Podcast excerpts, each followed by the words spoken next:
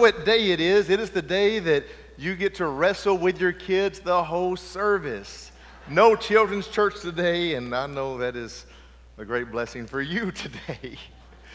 oh, glad you're here. You have to deal with me a little bit. I woke up Thursday and uh, I had no voice. And it wasn't because I was yelling at my wife too much, I promise, but I woke up and had no voice. And so it's much better now, but still dealing with that a little bit but so glad to be with you this morning. If you have your Bible, let's go to Genesis chapter 6. Genesis chapter 6. We have been working our way through Genesis and uh, spent a good amount of time looking at Noah, and that's where we're going to be this morning. Noah is a godly man living in a very evil culture. The rampant evil demands a response from God, and that response is going to involve judgment. The world tells us that we are good people, that we have good hearts, and human life is progressing, it is evolving, and it is doing better. We can fix our problems, we can save our planet, we have got this, but the story of the Bible tells us otherwise. We do not have good hearts, we have bad hearts. We are not good, we are bad, we're not saving the world around us, but instead we are destroying it. We cannot save ourselves. We need a Savior. Now look at Genesis 6, verse 13. And God said to Noah, I have determined to make an end of all flesh, for the earth is filled with violence through them.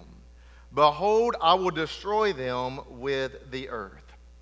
The scripture before us gives us a very important and profound reality. It's often diminished in our society where we like to focus on the positive, but the Bible tells us that God relates to the world in the following ways He judges sinners and He rescues sinners from judgment. Essentially, that is the story of the Bible. It's the story of our scriptures. It is the story of the redemption of human history.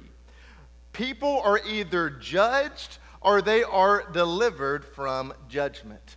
And before us in this passage, we have the initial judgment of God. And for us New Testament believers, it reminds us that the great judgment is still to come. These events that we read are not just important because they actually happened in history, but they are also indicators of the future. Because I will remind you in Matthew 24, it says, For as for the days of Noah, so will be the coming of the Son of Man. What that means is, as it was in the days of Noah, so it will be for us in the last days. Everybody wants to know the future.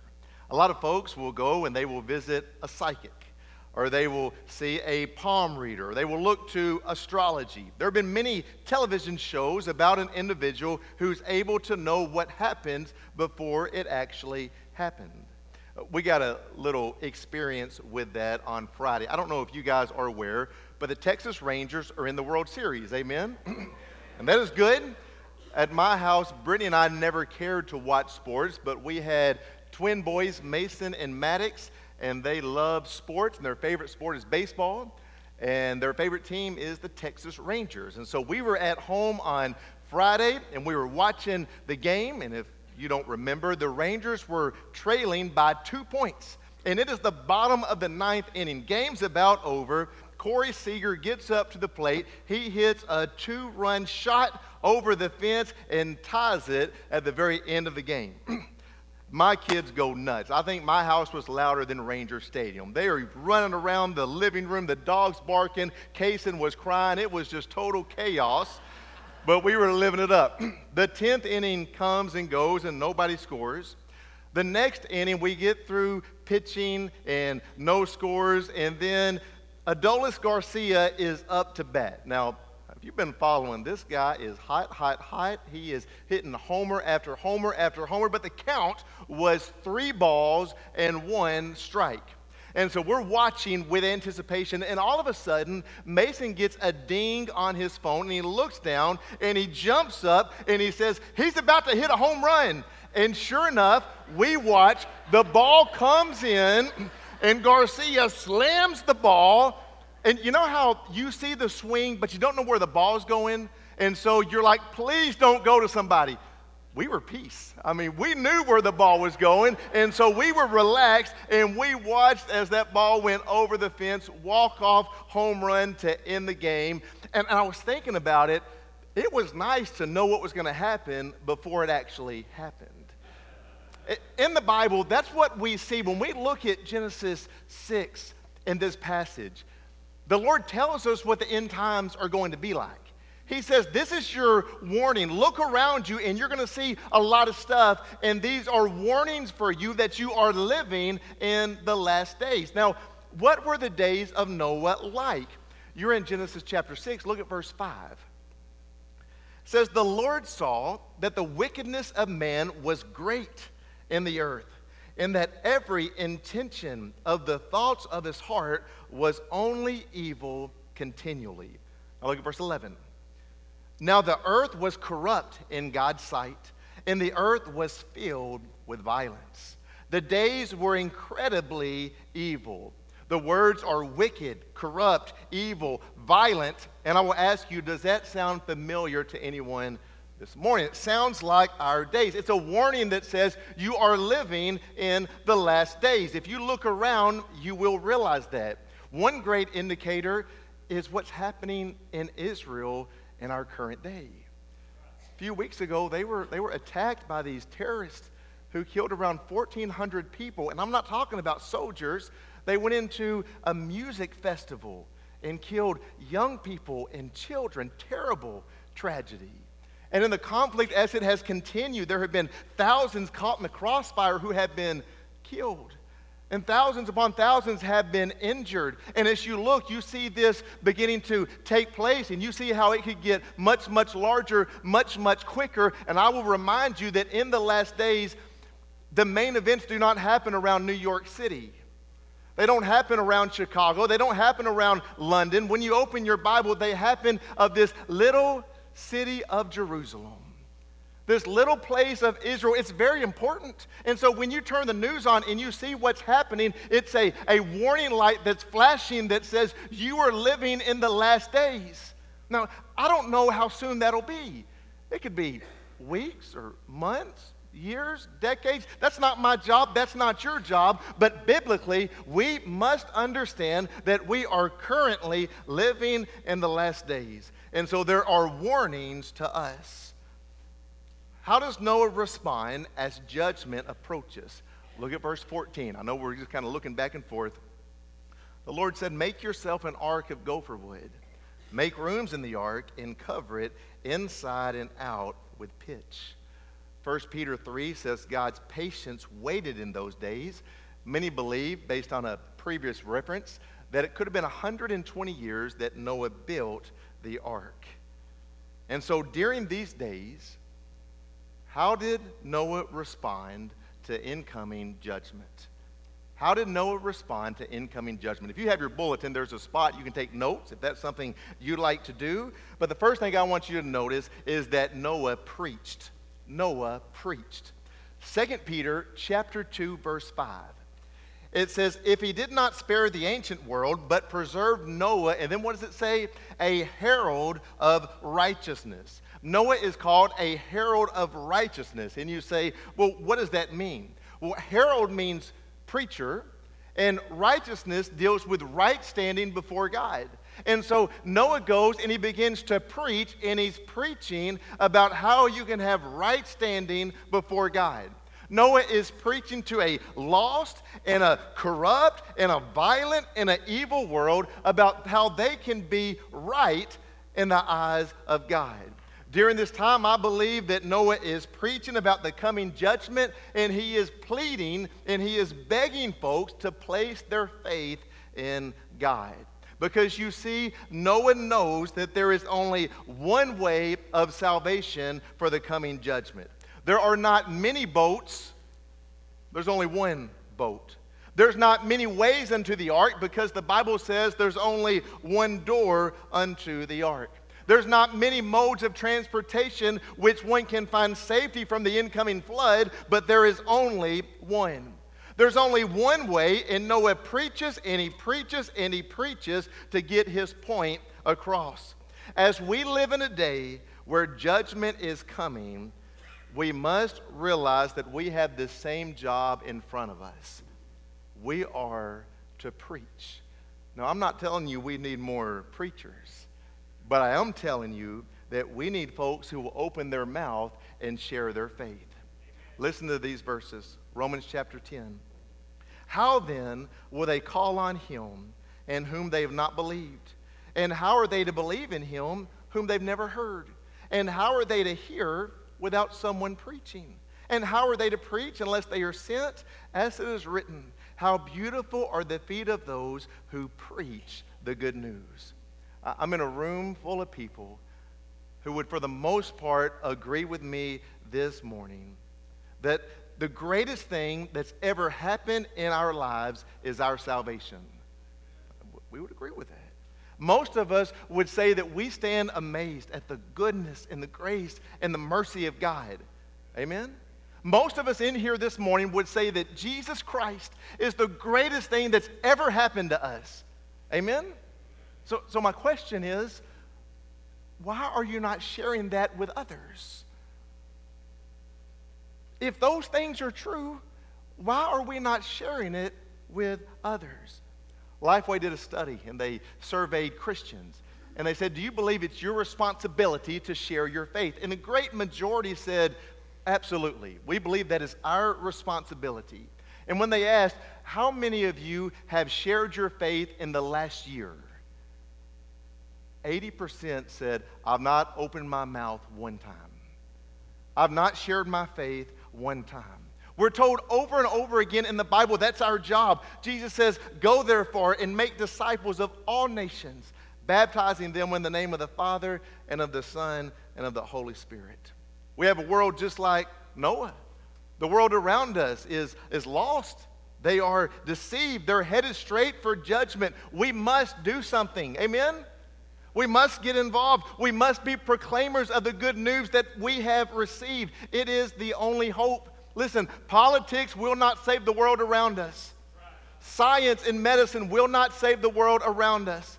Education will not save the world. Wealth will not save the world. There's only one answer, and that is the Lord Jesus Christ.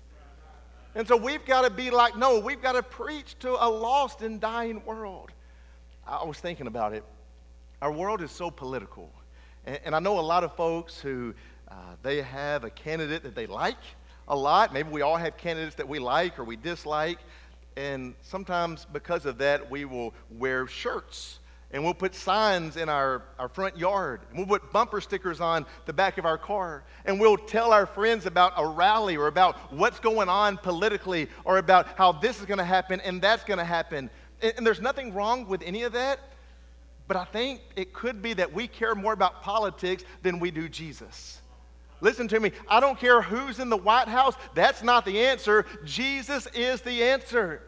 You have the answer. I have the answer. The world around us, around us needs Jesus. When you love something, you talk about it. Some of you, if, if you trap me in a corner and you start talking about your grandkids, I can't get away from you. You go on and on and on. Some of you, you love to fish, and you'll get going on a fishing story, and you just don't know how to be quiet when you talk about fishing. That's the way it ought to be when it comes to Jesus. It ought to be something that just drives us, that we're excited about because we know that it matters so much. That we would be a people that live out Romans 1:16. For I'm not ashamed of the gospel, for it is the power of God unto salvation to everyone who believes. I'm not ashamed of the gospel. Let us go out and preach and teach and tell people all about it. Listen, there are people in your life, there are people in my life, and they don't know Jesus. They're lost. And you know they're lost, and I know they're lost.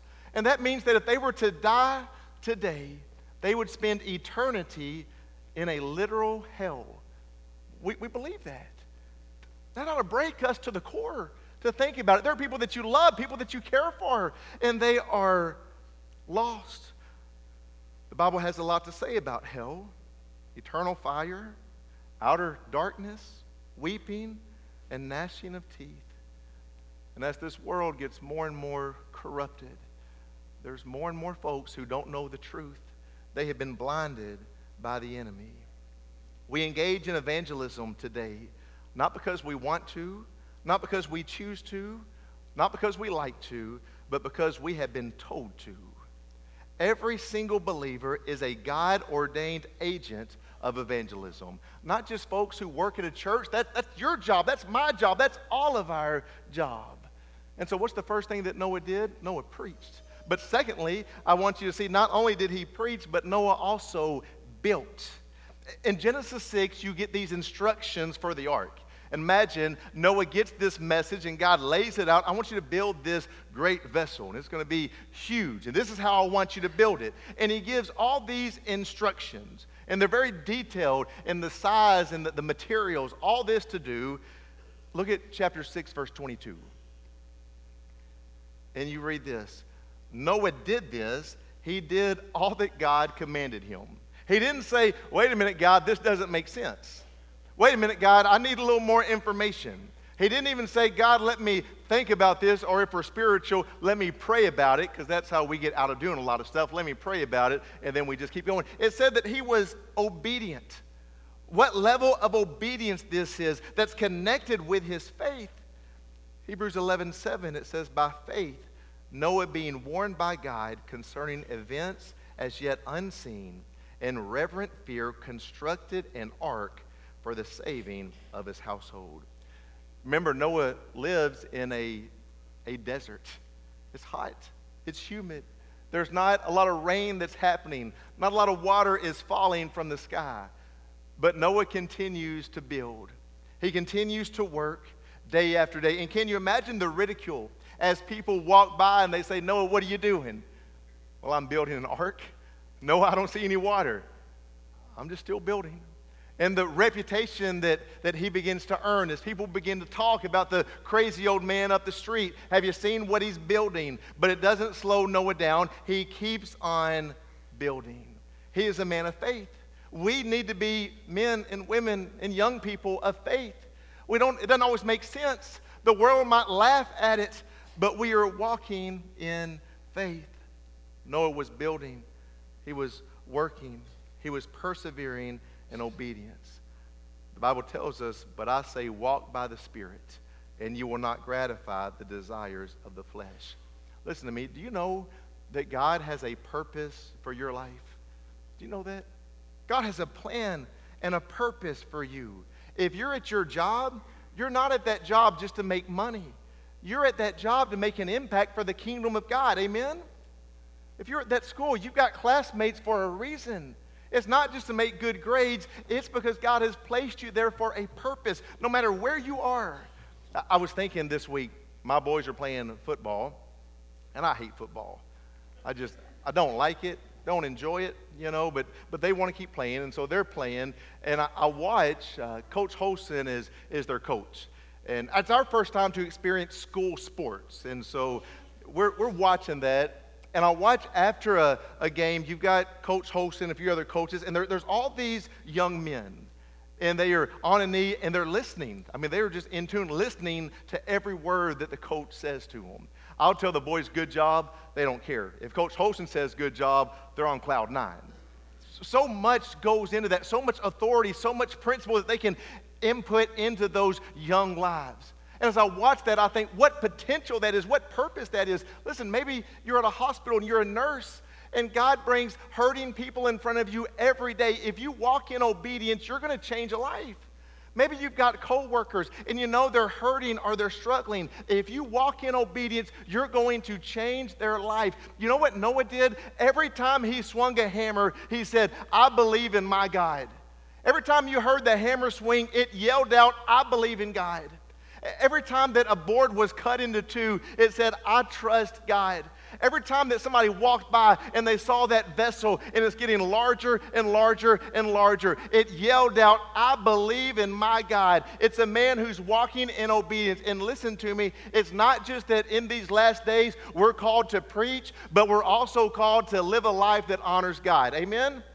To live a life that when people see us, they see something different. We don't blend in, we don't match with a lost and a decaying world because we are set apart for the kingdom of God. And so, wherever God has placed you, trust His sovereignty, trust that He put you there for a reason. You're in a family, and maybe you got some nut jobs in your family like I do in my family. God has put you there for a purpose. He's put you there for a reason. If you and I will shine brightly, we'll make such a difference for His kingdom. And so Noah is building by day and he's preaching by night. He's intentional with his life. And then I want you to see the time has come and Noah went inside the ark. Look at chapter 7, verse 1. Chapter 7, verse 1. Then the Lord said to Noah, Go into the ark, you and all your household, for I have seen that you are righteous before me in this generation. The time has come for Noah to get into the ark. The judgment is on the horizon. Listen, there's no more time to preach. There's no more time to minister. There's no more time to build. There's no time left. He says, Noah, get on the boat.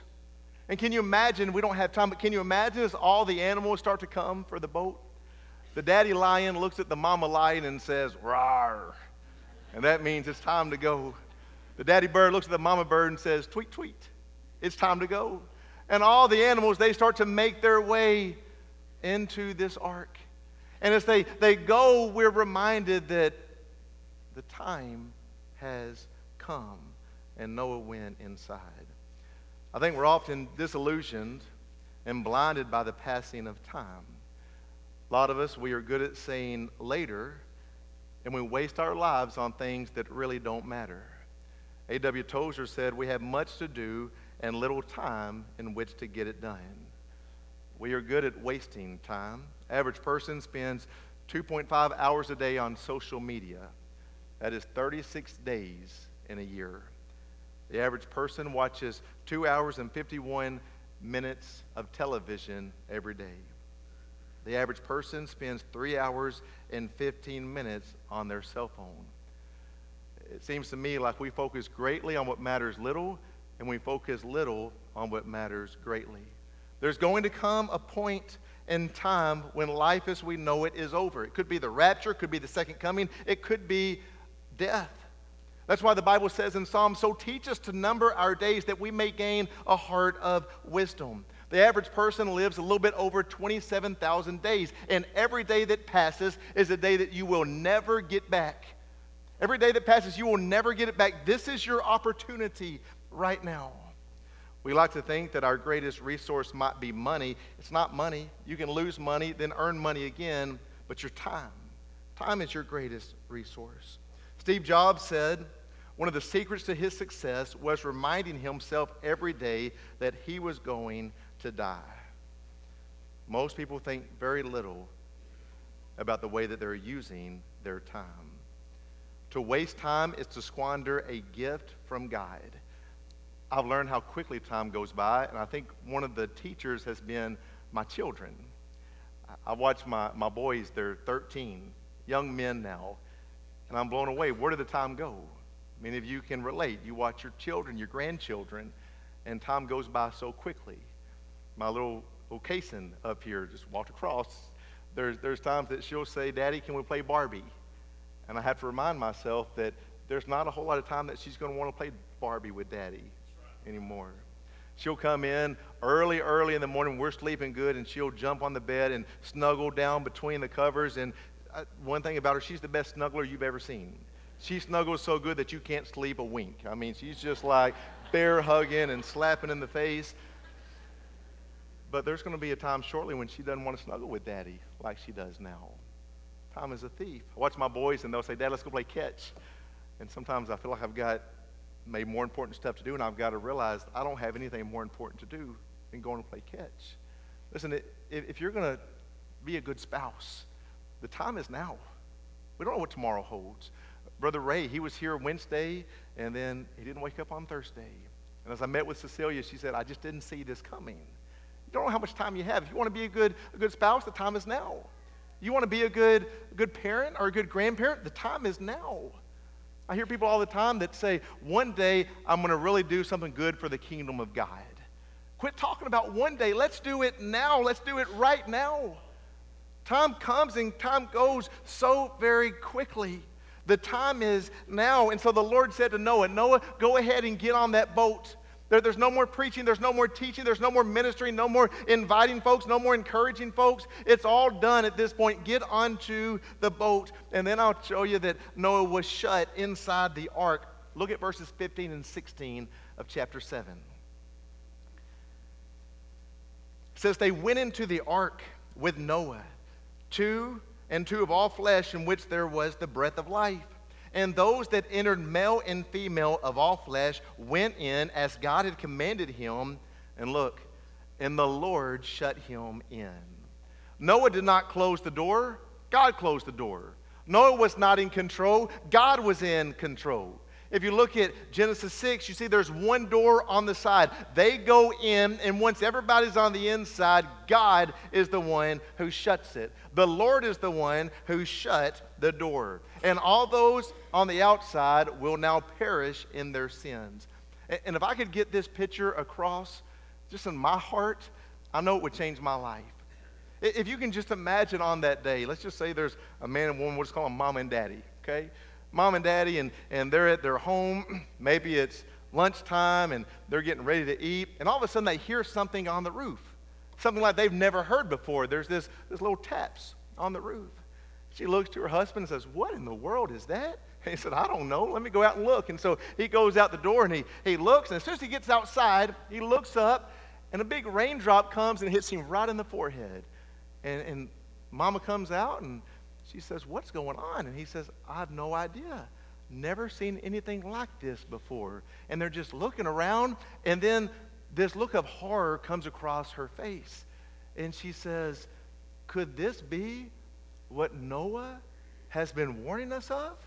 Could this be? And he starts to think, and he says, Well, Noah said there was going to be, be rain and a flood, and, and that's what the ark was for to offer, to offer safety. And in this moment, you can just imagine both of them would be filled with so much, so much fear, so much horror in their hearts. And maybe they, they grab hands and they say, We've got to get down there. We've got to go to the ark. And they begin to run as quickly as they can, as fast as they can. And as they get to the ark, other people have already beat them and they're standing around it. And, and he leads them to the front to where he knows the door was because he watched as the boat was getting built. And he goes and he begins to beat on the door let us in, let us in. And there's yelling and there's screaming. But Noah didn't shut the door, and so Noah cannot open the door. The time has come and the time has gone. Can, can I just tell you? The Bible. The Bible tells us that there's a greater judgment that's coming. There's a greater judgment that's coming. And there comes a point to where it's too late. Now, when God brings judgment, He always provides a way of escape. That's what the, the ark is. That's what we have, a way of escape. But in this life, if that time comes and there are folks who have not placed their, their faith in the Lord Jesus Christ, it's going to be too late. Amen? And that should drive us. That should motivate us to not just sit on a pew week after week after week, but to get involved with the world around us. Listen, there's no do overs in life. With my kids, if they lose, if we're playing a game and they lose, they always want a do over. And I'm a big softy, and so I will always give them a do over until they win. Okay? God's not going to do a, a do over. Hebrews says it's destined for man to die once and then the judgment. There's death and then there's judgment. Last thing I want you to see, kids, you've been doing so good. Noah was safe inside the ark. Look at verse 19. And the waters prevailed so mightily on the earth that all the high mountains under the whole heaven were covered. The rain is pouring in a way that we cannot imagine, but Noah and his companions were safe and secure inside the ark. The storm was raging on the outside, but Noah was safe on the inside. Do you know what the ark is a picture of? The ark is a picture of Jesus Christ. The ark foreshadows the Savior of the world who will come and offer escape from the judgment that we deserve. Noah's ark is a type of Christ in the same way that God saved Noah and Noah's family, all those who entered it from the judgment. God now saves all those who were in Christ. The gospel says we can't earn it on our own. None is righteous, no, not one. There's nothing we can do. There's going to be a great day of the Lord, a great day of judgment. And listen, there's only one way of escape, and that is through the shed blood of the Lord Jesus Christ. There's not many ways to heaven. There's a lot of folks today that say, You do your religion, you do your religion, I'll do my religion, and at the end, we'll all be in the same place. That's baloney. It's not true. There's only one way to salvation, and that is through Jesus Christ, who lived a sinless life, who died on the cross for our place, who rose on the third day. We, like Noah, may find favor in the eyes of the Lord when we place our trust in Him. Jesus said in John 14, I am the way, the truth, and the life. No one comes to the Father except through me. In John 10 9, he says, For I am the door. If anyone enters by me, he will be saved. And you picture that, that ark and you picture that door. The only way to salvation is through Jesus. Listen, your life, your goodness, it'll never be enough. The money that you give to this church, It'll never be enough. Your church attendance, never be enough. Walking an aisle, never enough. Going through the baptism waters, it'll never be enough. Our salvation only comes through Jesus. And so, what, what do we take from this? Well, as we prepare for, for judgment, we realize we're in the last days and we prepare for judgment. We look at the world around us and we are reminded there's a warning, a warning that we are truly living in the last days. So, how do we prepare for judgment? Well, we preach. And that, that's hard for a lot of us. It requires boldness. There's folks in your life right now that maybe the Lord's convicting you and saying, you need to tell them about your good news. Go make disciples. Open your mouth. Preach to a lost and dying world about Jesus. And also to walk in obedience. Noah built, he walked in obedience because we know that our time is short. We're in the last days and our time is short. We want to make the most of our time. Make sure that we're living our life to honor the Lord Jesus Christ. We want to realize that once that door is shut, you're not going to open it again. And so we must make the most of it. And we thank God for our ark, the Lord Jesus Christ. Let me ask you to close your eyes. And I want you to think about how this applies to you. Maybe you're here and you've never been saved. That, that's the first step. And you picture those on the outside of the ark, and you realize that that would be me. I would be on the outside. And so maybe the Lord's calling you this morning, calling you to salvation. I love you. I prepared a way to escape the coming judgment. And so maybe today is the day of salvation. Maybe today you know without a doubt that you've been saved but you realize that you have not shared your faith in a long, long time. You think about it, when's the last time you shared your faith? And maybe the Lord's convicted you and told you that you got to start sharing it. You got to walk in obedience. Maybe you look at your life and the way that you spend your time and you say, I have I've wasted so much time and I need to do better. I need to do better. Maybe just a time for the believer to rejoice in the wave escape from judgment that comes through Jesus Christ. I, I don't know what the Lord is leading from your life. I just know that His Word is powerful. And every one of us ought to walk away with something. Maybe you need to make a decision. The altars will be open. I'll be down here at the front. Lord, we thank you for today. Thank you for your word, how it speaks to us. Thank you, Lord, that, that you give a way of escape from judgment. You gave an ark you gave us the blood of Jesus. We thank you for that. I pray if anyone's lost here, God, that they'll be saved this morning. For the rest of us, I pray that we will be like Noah in the way that we, we preach, the way that we build, the way that we manage our time, God, that we will be found faithful. We love you. It's in the name of Jesus we pray. Amen. Let's stand together. Oh, the blood, crimson love,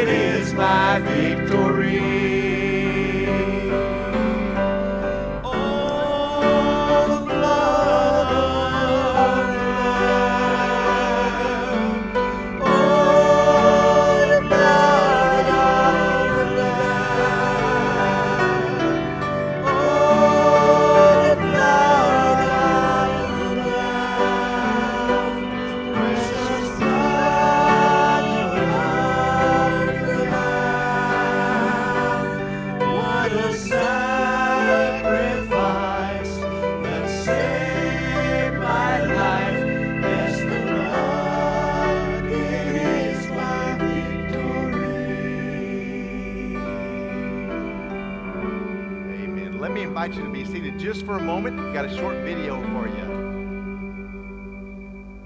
I'm coming to you this morning from Komodo Baptist Church, Lucia, Kenya. It's been a tremendous week. By the time you hear this, we'll be on an airplane back to Nairobi, and then tomorrow night at 11:55 leaving there and headed back home sometime. Thank you for your prayers. It's been a tremendous, tremendous week here in uh, Lucia. Ladies have been trained, youth have been trained, uh, pastors have been trained, uh, children have been taught, and workers have been trained. I'm just telling you the outpouring of God's Holy Spirit is so real in this place. Thank you for praying for us. We look forward to seeing you very, very soon. We love you. God bless you.